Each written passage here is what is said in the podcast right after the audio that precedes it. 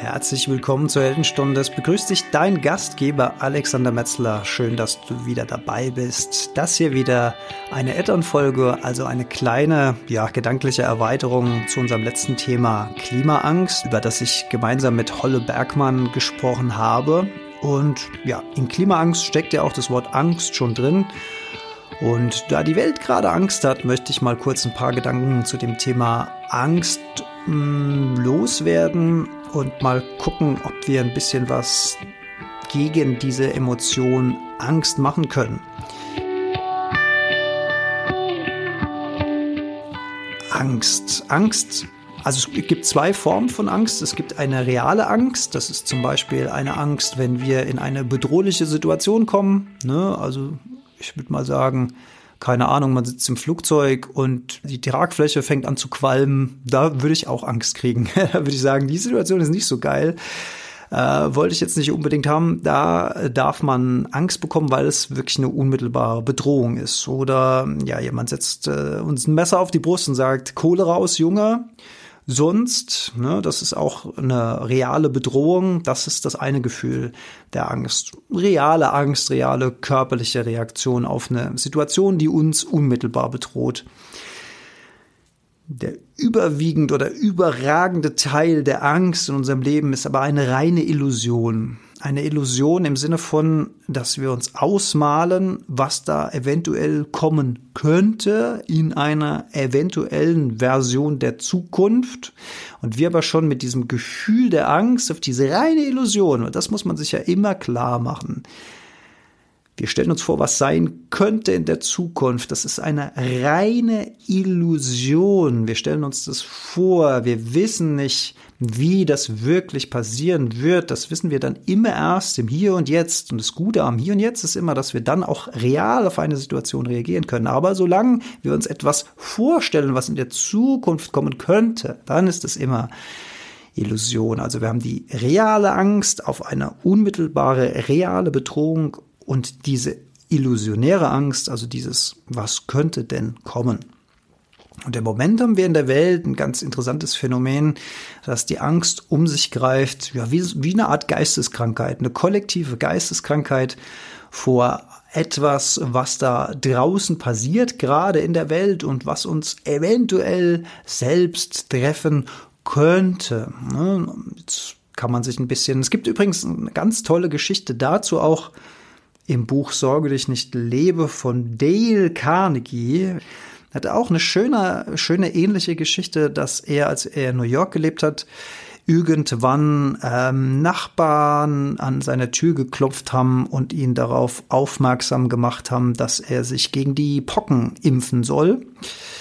Und er hat dann darüber nachgedacht, äh, wie viele Menschen eigentlich an den Pocken gestorben sind äh, ich habe die Zahlen nicht im Kopf jetzt auswendig, aber es war natürlich ein unfassbar schwindend geringer Anteil an realer Gefahr. Und trotzdem wurden Pocken, Sonderimpfstellen an Feuerwehren, äh, in Kindergärten, überall äh, aus dem Boden gestampft, äh, um dieser um dieser Krankheitsgefahr ähm, Herr zu werden. So, so ein bisschen ähnlich ist das auch, weil er hat gesagt, es, ein, es gibt eine viel realere Gefahr, nämlich so und so viele Menschen nehmen sich äh, jedes Jahr zum Beispiel wegen Depressionen oder sowas das Leben. Das ist eine viel realere Gefahr, aber kein Mensch hätte jemals an seiner Tür geklingelt oder geklopft und ihn vor den Gefahren von falschen Gedanken gewarnt. Das finde ich so, so, so sinn, sinnstiftend, was er da sagt. Und so ein bisschen ähnlich ist es, finde ich hier auch. Was ich aber selbst festgestellt habe, ist, dass man, ob man will oder nicht, in Situationen gerät, wo Menschen über dieses Virus sprechen, ähm, ich erinnere mich konkret an eine Situation, wo zwei Arbeitskollegen im Nebenraum gesprochen haben und der eine hat gesagt, ja, aber solche Maßnahmen so drastisch ja, wurden ja noch nie ergriffen und das macht ihm wirklich Angst. Und in dem Moment habe ich gemerkt, wie diese Angst von ihm bei mir an der Oberfläche gekratzt hat, wie mich das in dem Moment beeindruckt hat, was er da gesagt hat. Und dann habe ich mich an mein eigenes Bild erinnert von diesem Meer. Das habe ich schon mal erzählt. Ne? Wenn wir uns ein Meer vorstellen und die Oberfläche wird vom Sturm gepeitscht und es gibt Wellen und der Wind heult und Schaumkronen und es gibt ein Auf und ein Ab und es herrscht totales Chaos. Und je tiefer wir in dieses Meer gehen, desto unbewegter wird es, bis das schließlich am Grund unten völlig unbeeindruckt ist von dem, was da an der Oberfläche passiert. Und ich finde nach wie vor, dass das ein starkes Bild ist, wenn man sich das in Erinnerung ruft. Und genau das habe ich in der Situation auch getan. Ich habe also realisiert, dass dieses Gespräch im Nebenraum gerade irgendwelche Wellen sind, die an der Oberfläche sind. Und ich habe mich selbst in mir sozusagen versunken und habe beobachtet, was macht denn gerade dieses Gefühl mit mir, also diese Distanz einzunehmen, dieses Beobachten und nicht dieses Identifizieren davon. Angst ist ja erst auch mal was, ähm, was gar nichts unbedingt Schlechtes sein muss. Ich erinnere mich da zum Beispiel auch an ein schönes Zitat aus einem Rocky-Film. Leute aus meinem Jahrgang dürften, dürfte die Wahrscheinlichkeit, dass ihr Rocky gesehen habt oder einige Rocky-Filme relativ hoch sein.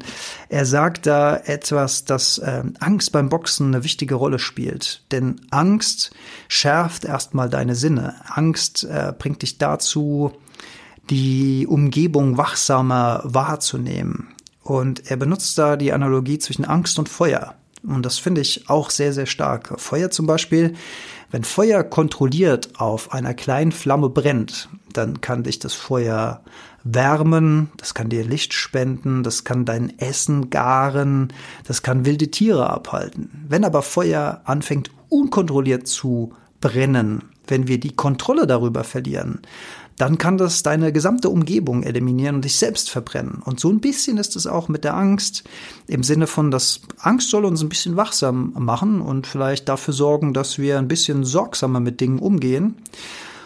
Und genau das war ja auch die Kernbotschaft der Klimaangstfolge, dass wir einfach reagieren sollen, aber in einem vernünftigen Maße, dass wir ähm, in dem Bereich, wo wir etwas tun können, auch etwas tun sollen, aber dass es uns nicht auffrisst, dieses Gefühl. Das Gefühl der kollektiven Angst, das kann kein Mensch gebrauchen. Und genau das haben wir jetzt gerade in den letzten Tagen wirklich wunderbar in der ja, kollektiven Psyche des Menschen beobachten können, dass es eben dann auch Leute gibt, die dann Hamsterkäufe machen. Und übrigens, das ist echt, also aus ernährungstechnischer Sicht, die Idee, dass man sich Nudeln in so einen Vorratsraum legt als Notfallnahrung, ist so dämlich, Entschuldigung. Also Nudeln haben ungefähr überhaupt gar keine Nährstoffe.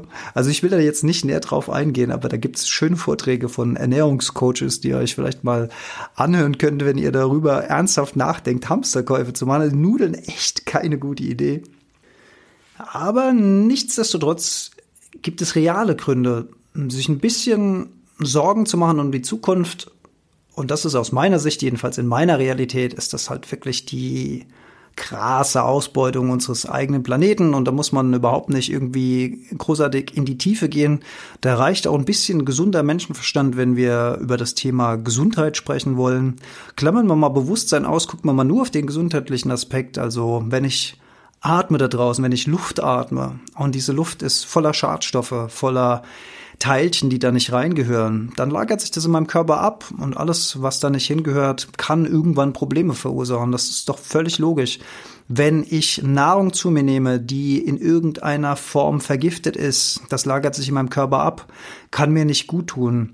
Wenn unsere Flüsse, unsere Frischwasserquellen, wenn das alles verseucht ist mit irgendwas und wir wollen daraus trinken oder wir essen die Fische, die aus diesem Wasser kommen, kann nicht gesund sein. Das ist, da braucht, da braucht man wirklich nicht studiert zu haben, um das zu begreifen. Und äh, dennoch gehen wir in dieser Art und Weise mit unserem Heimatplaneten um, wie wir es bisher getan haben. Aber naja, jetzt sind wir eben an einem Punkt, wo wir sagen müssen, okay, äh, wir haben es übertrieben. Sorry, tut uns leid, wir lernen etwas aus den Fehlern, die wir in der Vergangenheit gemacht haben. Dann, dann können wir das noch äh, rumreißen, meiner Meinung nach. Wie gut uns das gelingen wird, das wird die Zukunft zeigen.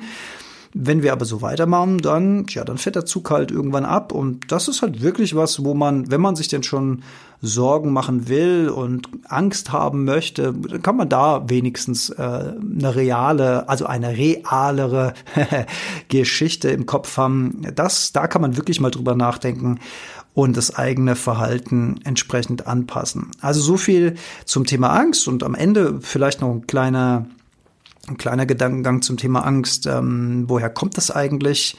Da spielt das eigene Ego auch so ein bisschen eine Rolle. Ego ja in verschiedenen Lehren auch sehr verschieden definiert, ähm, bis hin zu, dass man das Ego auflösen muss, dass man das Ego töten soll und so weiter.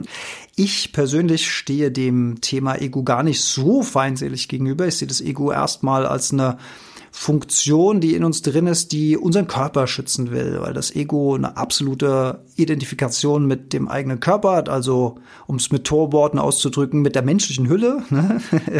Diese menschliche Hülle ist geschwächt. Und ähm, das möchte auf jeden Fall verhindern, dass der Körper irgendwie Schaden nimmt.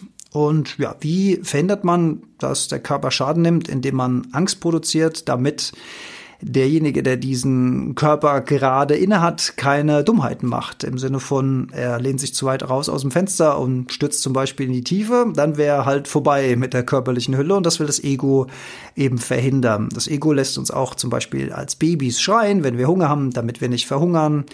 Das Ego ja, will dieses Körperliche erstmal am Laufen halten und ich finde, das ist auch erstmal gar keine so schlechte Eigenschaft. Irgendwann muss man das halt ein bisschen, oder muss, muss man ja gar nichts, man sollte es ein bisschen durchschauen und einfach nicht mehr so ernst nehmen man sollte es ähm, trotzdem meiner Meinung nach annehmen, akzeptieren, dass es so ist, aber durch diese Distanz, durch dieses Beobachten der eigenen Gefühle kann sich das Ego nicht mehr so ausbreiten. Das heißt, die Angst kann sich nicht mehr so ausbreiten, weil wir darüber eine Distanz, eine, eine Kontrolle bekommen, indem wir uns nicht direkt anstecken lassen. Und das schützt uns eben in allen Phasen, egal ob es jetzt um globale Probleme gibt oder um persönliche Probleme dieses Thema der Angst ist ein sehr, sehr, sehr, sehr faszinierendes Thema, finde ich.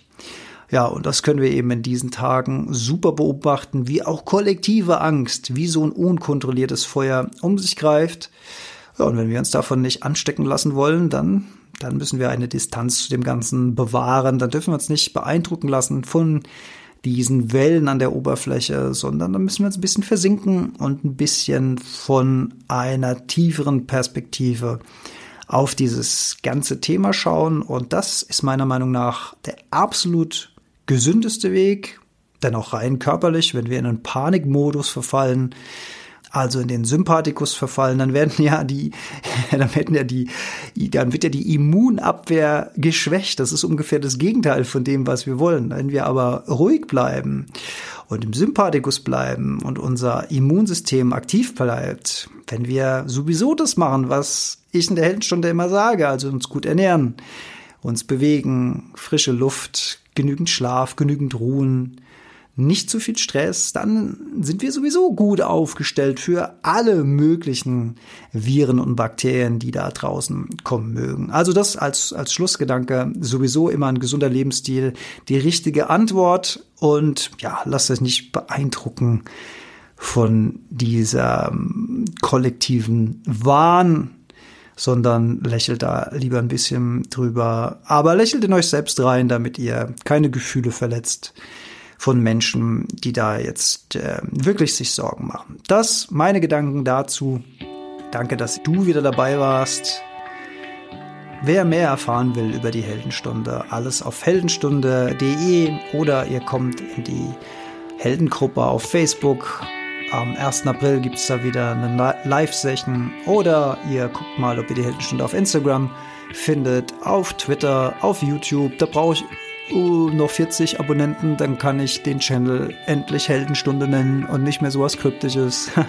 also abonniert mal den Kanal, das steckt alles immer noch in den Kinderschuhen. Aber das freut mich natürlich, äh, wenn das wächst. Und vielleicht noch eine persönliche Bitte, wenn du die Heldenstunde gut findest, wenn du das Gefühl hast, dass das, was wir hier erzählen, was Jolli und ich hier erzählen oder was unsere Gäste hier in den Interviews erzählen, wenn du das Gefühl hast, das bereichert dein Leben, das bringt dir persönlich wirklich was, dann empfiehl doch die Heldenstunde weiter an deine Familienmitglieder, an Freunde, an Menschen, wo du das Gefühl hast, die könnten das gebrauchen, so ein bisschen, ja, bisschen Input vielleicht, ein bisschen fernab von mehr Umsatz, mehr Wirtschaft, mehr Erfolg, mehr dies, mehr das. Auch gar alles, hat alles seine Berechtigung, aber da gibt es eben einfach auch noch mehr in der Welt und ja, das sollten wir uns anschauen. Vielen Dank und bis zum nächsten Mal.